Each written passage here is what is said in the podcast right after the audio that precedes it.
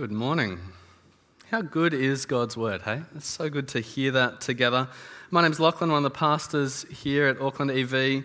Uh, I don't know if you realise, but the Cricket World Cup is going on at the moment. Important game for New Zealand this morning. Any cricket fans amongst us? Uh, I'm not here to talk about cricket today, but one of the things that happens with World Cups, we've got the Rugby World Cup coming up later this year as well. You start to hear all the national anthems for countries around the world. And I noticed how many countries, I wonder if you've seen this before, uh, put into their national anthems the value of freedom. Have you seen that? We've got some Americans amongst us this morning. Where is it in the American national anthem? Can you think of the line?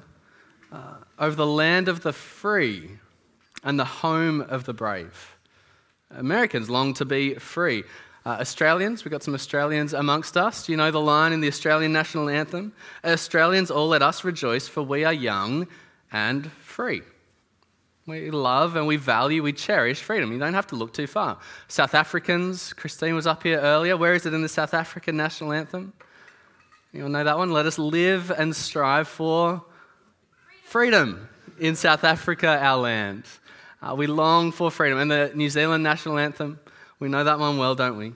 Uh, God defend our free land. It's a value for us in lots of countries around the world. We love freedom. We want freedom. We rejoice in freedom. We want to protect our freedom.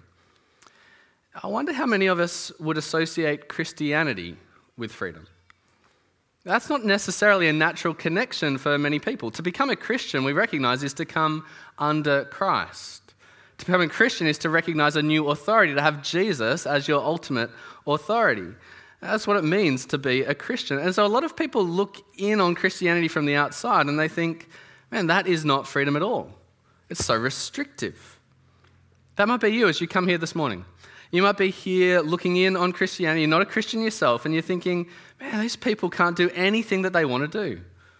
They've got no sexual freedom, they've got no financial freedom, no lifestyle freedom. Uh, Christianity can look like anything but freedom. And you might be looking in on Christianity from the outside, or you might be a Christian here this morning yourself and still feel that that's what Christianity is like restrictive upon you. Yeah, you might have dragged yourself along to church this morning out of some sense of obligation. You feel trapped. You'd much rather be off on a cafe having a, a, relaxed brunch or out on your bike or watching the telly and catching up on the Cricket World Cup. I don't know where you'd rather be. Uh, perhaps you've dragged yourself in and you feel like you experience Christianity as restrictive. The message of Galatians is that Christianity is actually freedom. How does that work? How can we say that Christians are the freest of all people? We hear the climactic announcement of Galatians this morning, Galatians 5, verse 1. Hear it as Angela read it for us. For freedom, Christ set us free. That's the main point of today's passage. Nice and simple. Amidst what is a complex passage, the, the big idea, at least, is simple to, to hear. For freedom, Christ has set us free. It's a simple sentence, but my goal this morning is that we not just hear that sentence, but that we'd understand it, we'd feel it. We know the weight of that freedom that we have in Christ, so that we might stand firm in it, that we might uh, rejoice in it, so that we might uh, make the most of the freedom that God has given us. That's our goal this morning, to understand and feel the freedom that we have as Christians. So I'm going to pray that God would achieve that in us this morning. Pray with me. Father, thank you for your word to us. It, it, really does come with power and life. It comes to correct us, to encourage us, to, to wake us up to the reality that our world is blind to. And so, please, by your Spirit in us today, would you give us joy?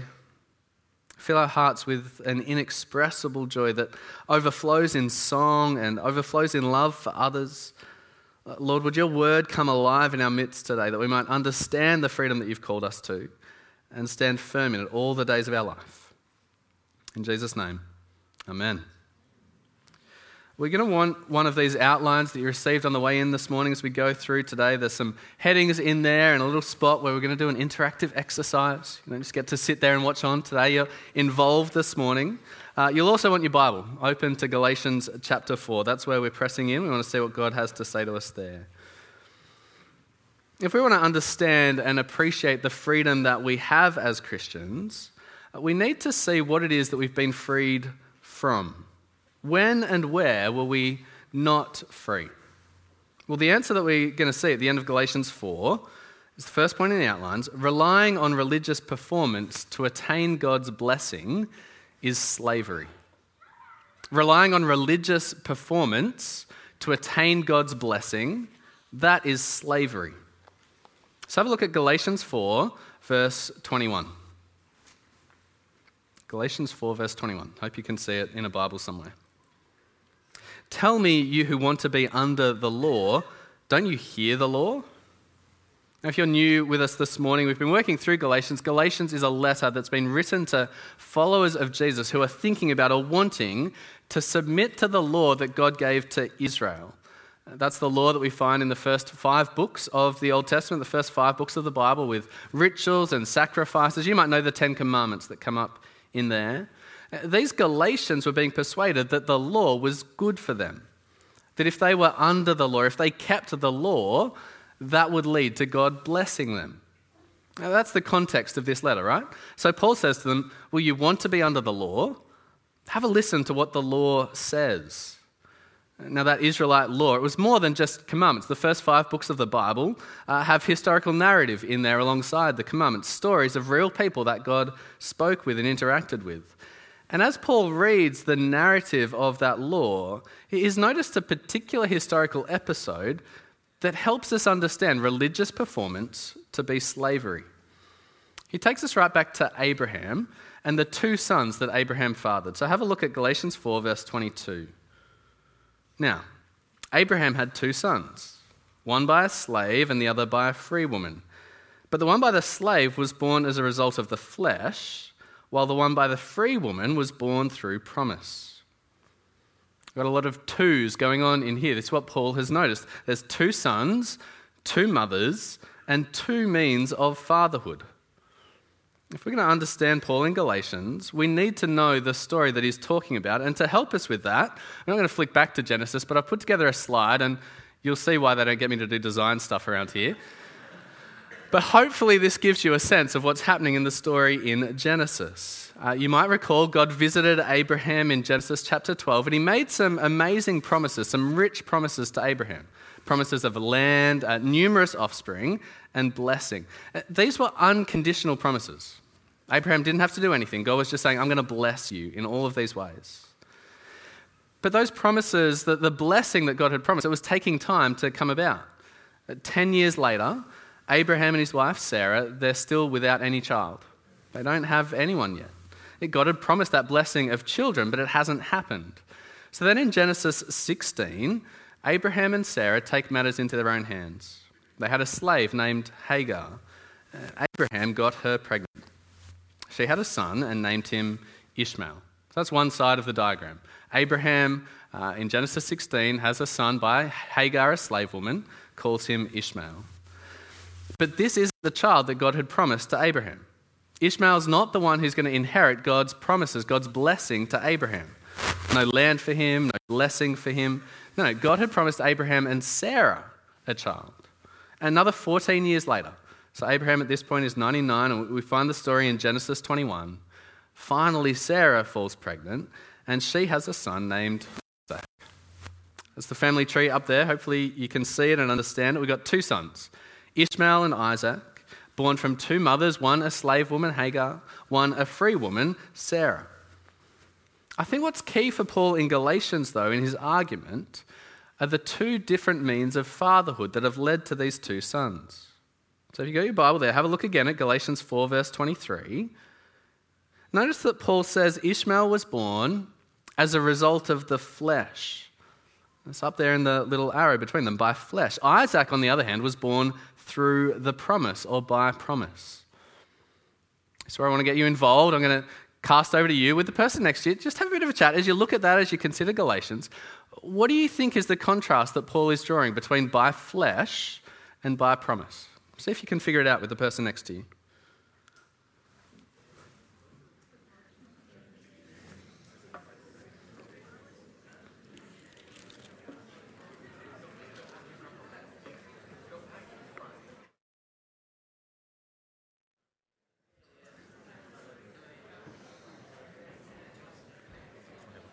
Battery broke. Okay, yeah. Just yeah. We clip it on the outside. Is that okay? Like It just moved from the back to the front, so Yeah, it is that should. okay?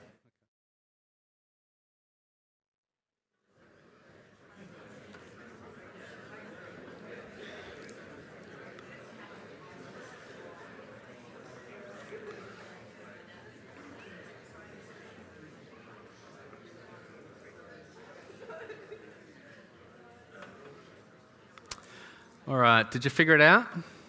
This is great. You just get to do my work for me. I should do this every week. No, no. Anyone feeling bold and want to have a go? What do you think it means? What's the contrast that Paul is drawing by flesh versus by promise? Yeah, Jason. the um, trying to be right with God by keeping the law is by, by the flesh. Yeah. So that's where he's going to get to. Uh, You're on the right track there. Ishmael being born by the flesh, Abraham kind of took God's promises into his own hands. He went, I've seen what you've promised. It's not coming about. I'm going to try to achieve this on my own. I'm going to bring your promise into my own control and work it out in some way. On the contrast with Abraham and Sarah, there was no human involvement. They were just waiting, waiting until God would carry out what he had promised. I think that's what's going on. Uh, Ishmael born by flesh, by human effort, whereas Isaac was born just as the result of trusting God's promise. Do you see that there? One child by flesh, one child by promise. And, Jason's right. What's this got to do with Christianity and freedom? We'll have a look in Galatians 4, verse 24, see where Paul develops the argument there. Paul says, These things are being taken figuratively, for the women represent two covenants. One is from Mount Sinai and bears children into slavery. This is Hagar. Now, Hagar represents Mount Sinai in Arabia and corresponds to present Jerusalem, for she is in slavery with her children. Right, so here's the argument. You've got two sons, two mothers, two means of fatherhood. And Paul sees an analogy here with two covenants or two different ways of relating to God.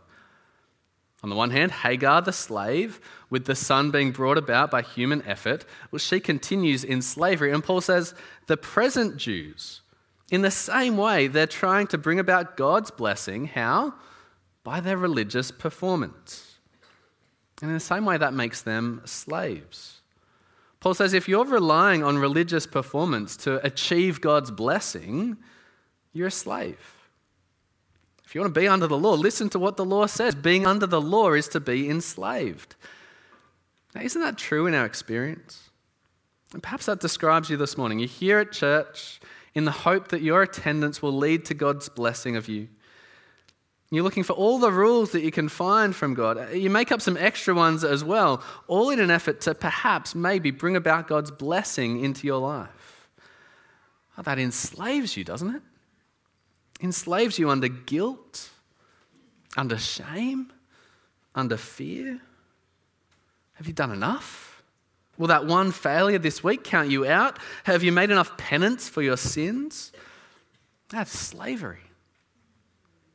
It makes me think of Shakespeare's great play Macbeth.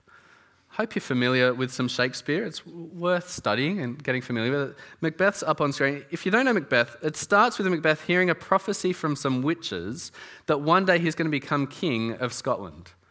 And that prophecy shapes the rest of the play. At the moment, Macbeth is just a duke. He doesn't have the authority of the king. Duncan is the current king.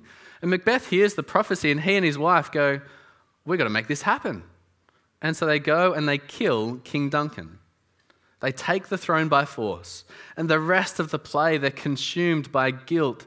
A great scene as Lady Macbeth tries to wash the blood off her hands. Out, damn spot, out.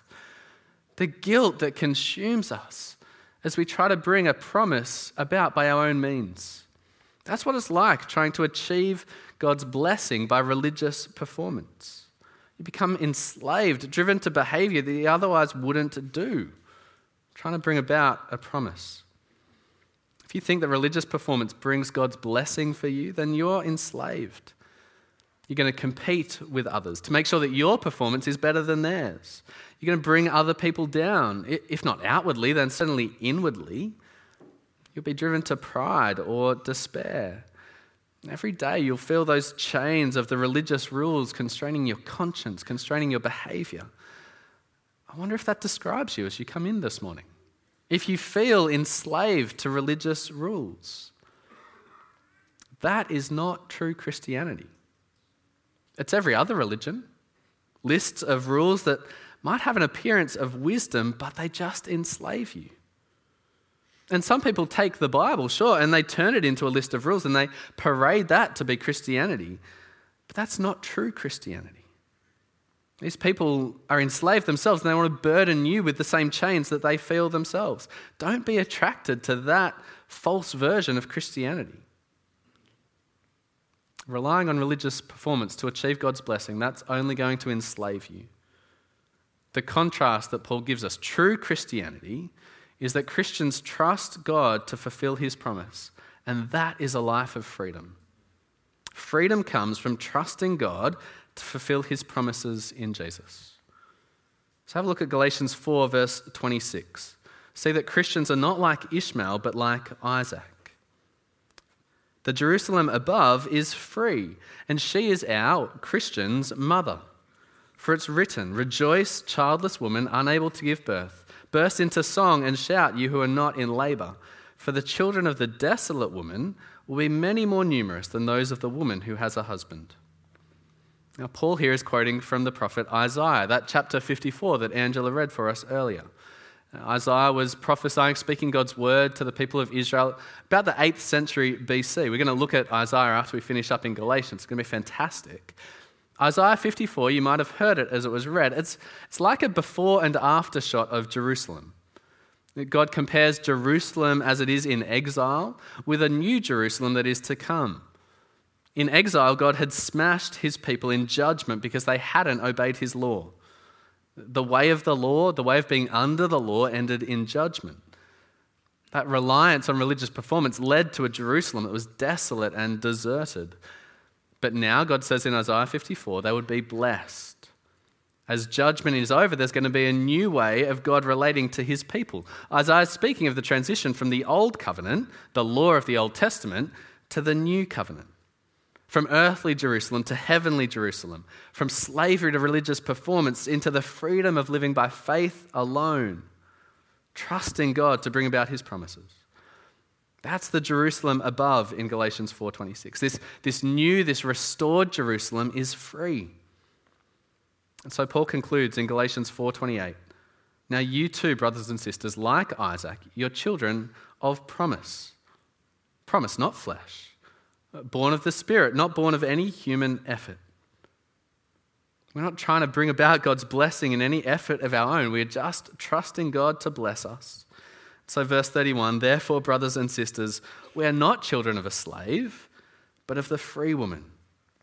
For freedom, Christ set us free. Do you see the freedom that Jesus has brought for us?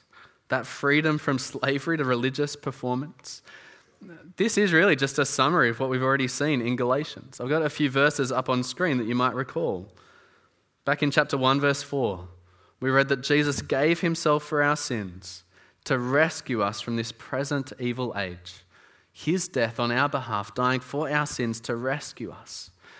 In chapter 2, verse 20, through the law, I died to the law so that I might live for God. I have been crucified with Christ. As far as the law is concerned, that law that ends in judgment, you've already faced that judgment. You have died with Christ. You are no longer under the law. You're free.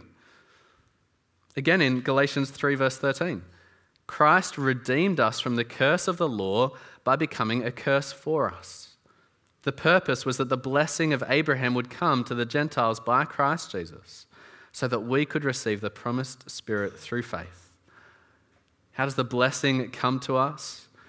It's purely by faith. Because Christ has already faced the curse of the law, the punishment has been paid in full. Finally, 4 verse 4 When the time came to completion, God sent his Son, born of a woman, born under the law, to redeem those under the law, to buy them from slavery to freedom, so that we might receive adoption as sons. It's an amazing message. Christ Jesus, by his death on a cross, by suffering the curse of the law, he's purchased us rescued us, saved us out of slavery to the law, saved us from the slavery of religious performance. For freedom, Christ has set us free. Free from guilt, free from condemnation, free from the curse of the law, from the curse of God's judgment. Christ has set us free. And this might still only be staying up in your head. And I want to do something this morning, try to do something this morning, hopefully to move it from your head to your heart. I want you to open up that outline that you've got, take your pen. You'll see a little table there. Two headings. One says guilt, one says performance. I'm going to give you a few minutes. What I want you to do is write two lists. I'm going to be doing it up here as well. Under that heading, guilt, I want you to write down anything from your life in this past week that has left you feeling guilty before God. Anything that's sitting in your heart this morning, weighing on your conscience. Uh, try to think just of this past week. I'm sure there'll be stuff there. Uh, but feel free to write down things that are lingering from even longer ago. What's on your list of guilt before God? And then under performance, I want you to write down anything from your life this week that you have done to try to earn God's approval. Is there anything that you're looking at in your life going, oh, yeah, I did that because I thought God might bless me as a result? I'm doing that to earn something from God. And guilt, performance. Take a couple of minutes, get your pen out, write it down. I want to see writing. I want to see you get those lists going. I'm going to do that myself.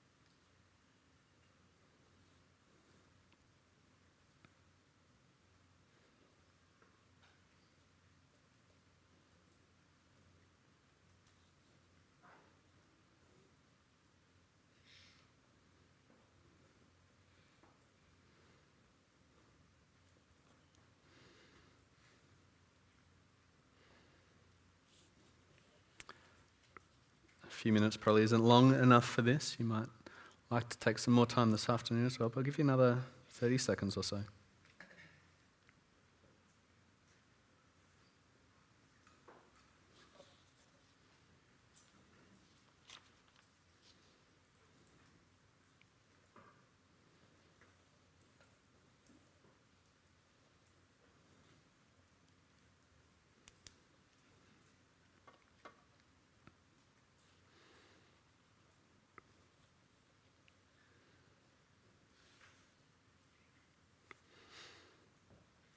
Let me tell you what's on my list. Just thinking of the past week under guilt, uh, I recognized moments where I thought of myself above my wife and served myself rather than her. Uh, I was staying with my parents this week, and there were definitely moments where I thought about myself above my parents, did not love them as I ought. Uh, there were moments where I spoke out of a prideful heart. I made jokes at a friend's expense. I stole glory from God for myself. I wonder what you've got on your guilt list there. Under performance. What did I do this week with some element of thinking that I might attain God's blessing? Well, at various points in preparing this sermon this morning, preparing to speak with you, moments where my heart goes, Oh, I'm doing this to earn something from God. Uh, going without sleep to do more work doing that and going, oh, yeah, if I do this, I'm going to be better. I'm going to earn something from God. Uh, even loving my wife can be a thing where my heart thinks I'm earning something from God. Uh, praying with others. There could be all sorts of things on your list. I don't need to know the particulars, but we do all sorts of things as religious performance to win God's blessing, don't we? Church attendance, Bible reading, praying, giving, spending time with a hard person, hospitality, your baptism, your parenting, all sorts of things that we turn into religious performance. Now, here's what I want you to do take your pen and think of Jesus dying on the cross and cross out all the things on your guilt list. Just cross them out and write across the top, big, bold letters, redeemed. Redeemed. Christ has taken the curse of the law.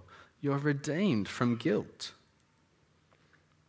And then, still thinking of Jesus, cross out all the things on your performance list. Take pleasure in doing it. Get rid of them all. And write big capital letters, big as you can, the word free. Free. Those things don't accomplish anything. You are free. Because of Jesus, as you trust in Jesus, God smiles down upon you with great blessing and favor. Yeah, you're free.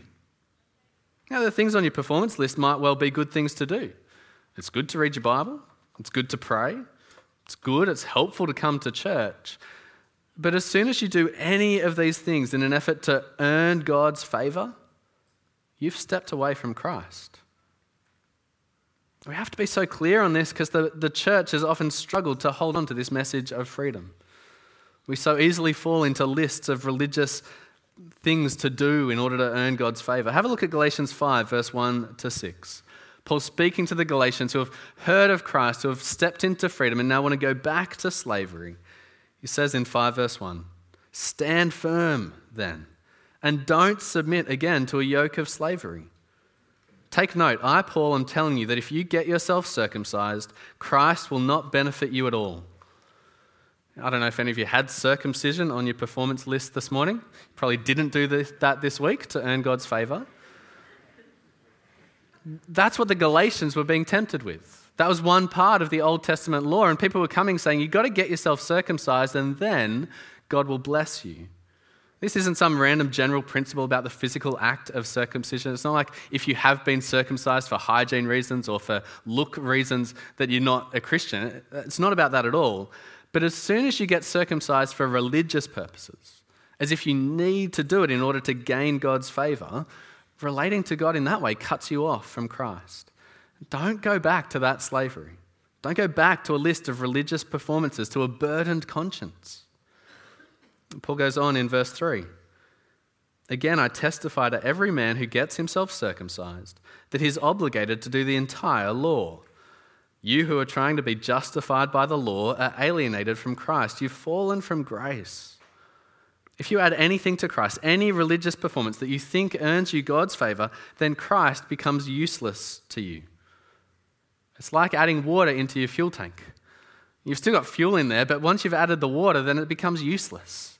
It's not like you can have Christ and then add something else in. As soon as you add anything, Christ becomes useless. You've switched into a whole different way of relating to God.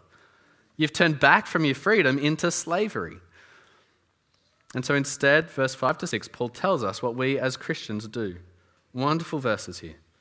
For we eagerly await through the Spirit by faith the hope of righteousness. For in Christ Jesus, neither circumcision nor uncircumcision accomplishes anything. What matters is faith working through love. That's the life of freedom. That's the life of the Christian. By faith, trusting God to fulfill his promises in Christ, we eagerly wait for the fulfillment of that promise, the hope of our righteousness. We wait, not doing anything but waiting, trusting God that at the end of our waiting, he will accept us, not because of our religious performance, but because Jesus died for us. Get circumcised or don't get circumcised, whatever, it doesn't achieve anything. Nor does baptism, nor does church attendance, nor does giving, nor anything on your list of performance. The moment a person believes in Jesus, they are as accepted by God as the most godly saint who's lived 50 years of obedience to Christ. What matters in verse 6 is faith.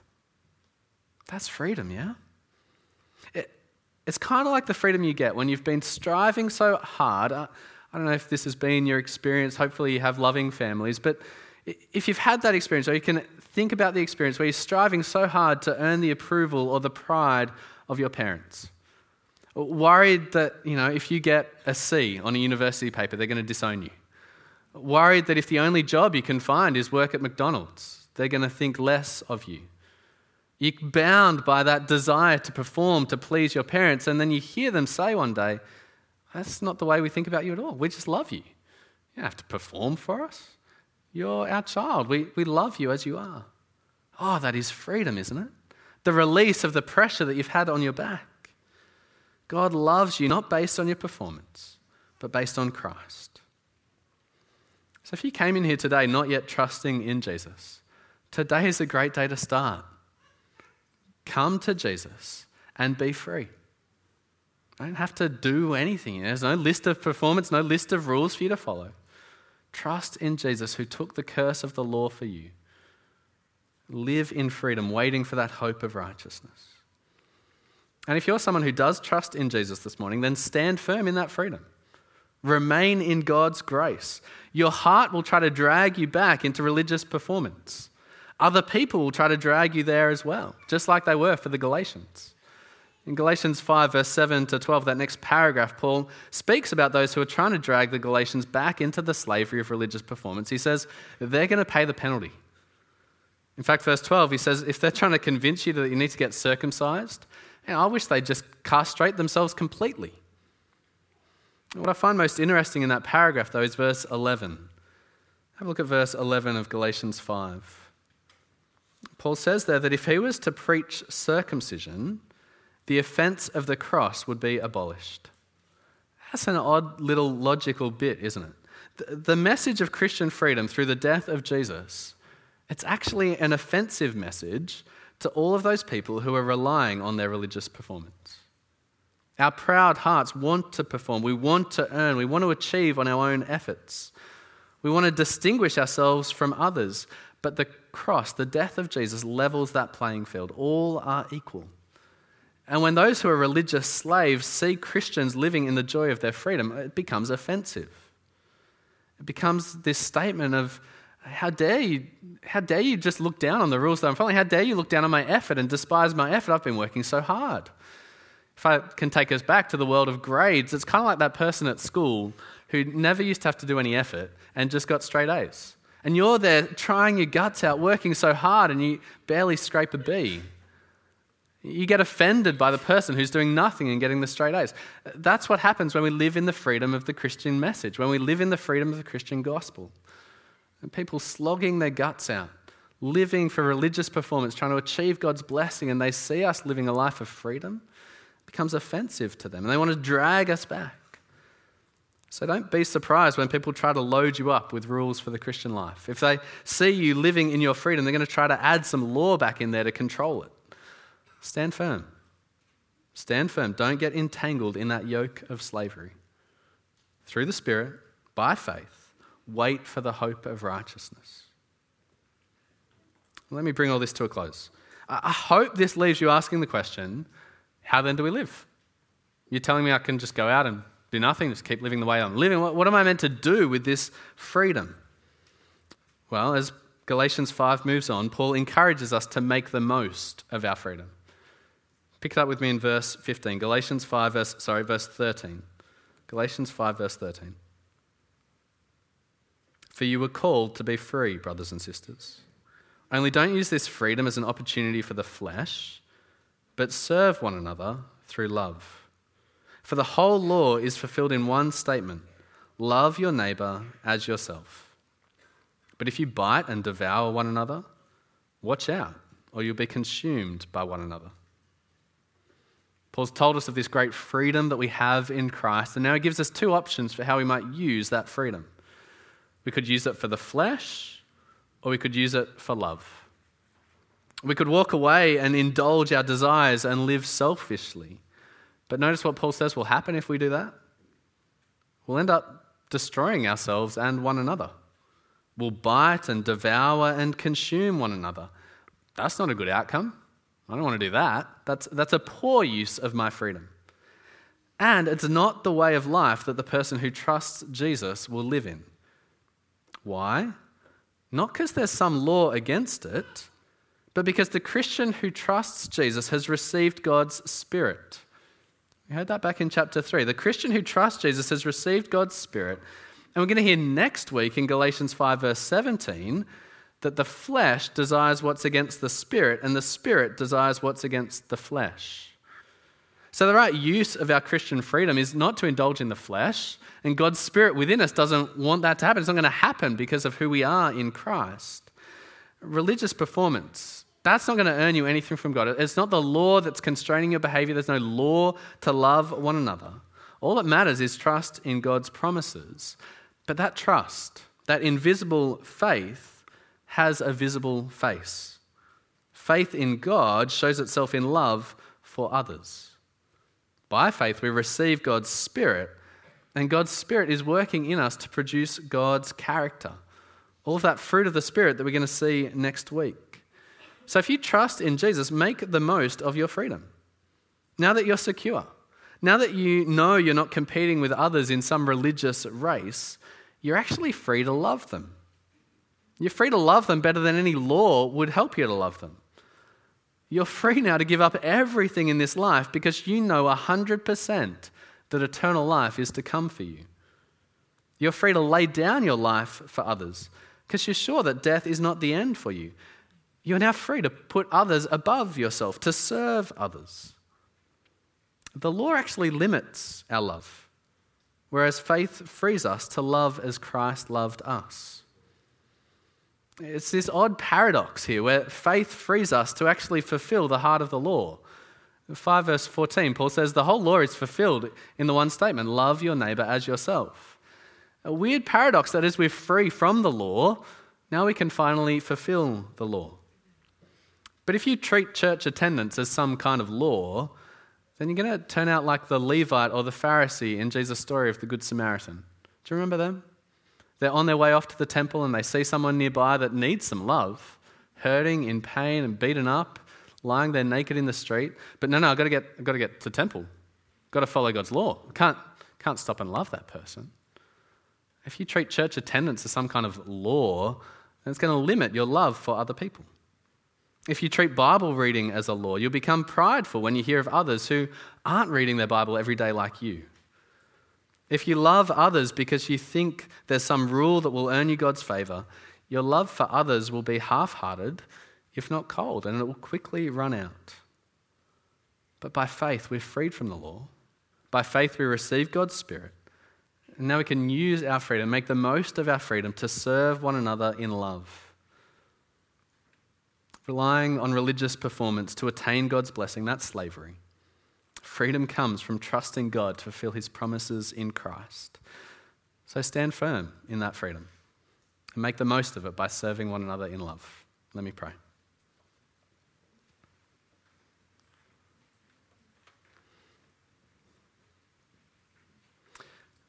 Father, we come in here this morning with all sorts of different loads on our backs. For some of us, this is the first that we've heard about the freedom that you offer in Christ, and we've been laboring for so long under the false idea that we need to perform in order to achieve your blessing. Oh Lord, thank you for Jesus. Thank you that in him we can be set free. For others of us, we've heard that message of freedom before. We've, we've heard of your grace, your free gift, your favor, and yet we've gone back to religious performance. We've treated certain things that are great joys for us as Christians, we've treated them as laws, and it's robbed us of our joy. Oh, Father, thank you for the freedom that you give us in Christ. Help us by your Spirit to make the most of that freedom. Help us not to use our freedom uh, as an opportunity to indulge our flesh. But by your Spirit, would you work your character in us that we might serve one another in love? May that be what we as a church are known for. That we're known as a church who know our freedom in Christ and who serve one another in love. As people come to see the way we relate to one another, may they see our freedom lived out in deep, heartfelt, sacrificial, servant hearted love. Oh, Lord, thank you for the freedom that we have in Christ. In His name we pray. Amen.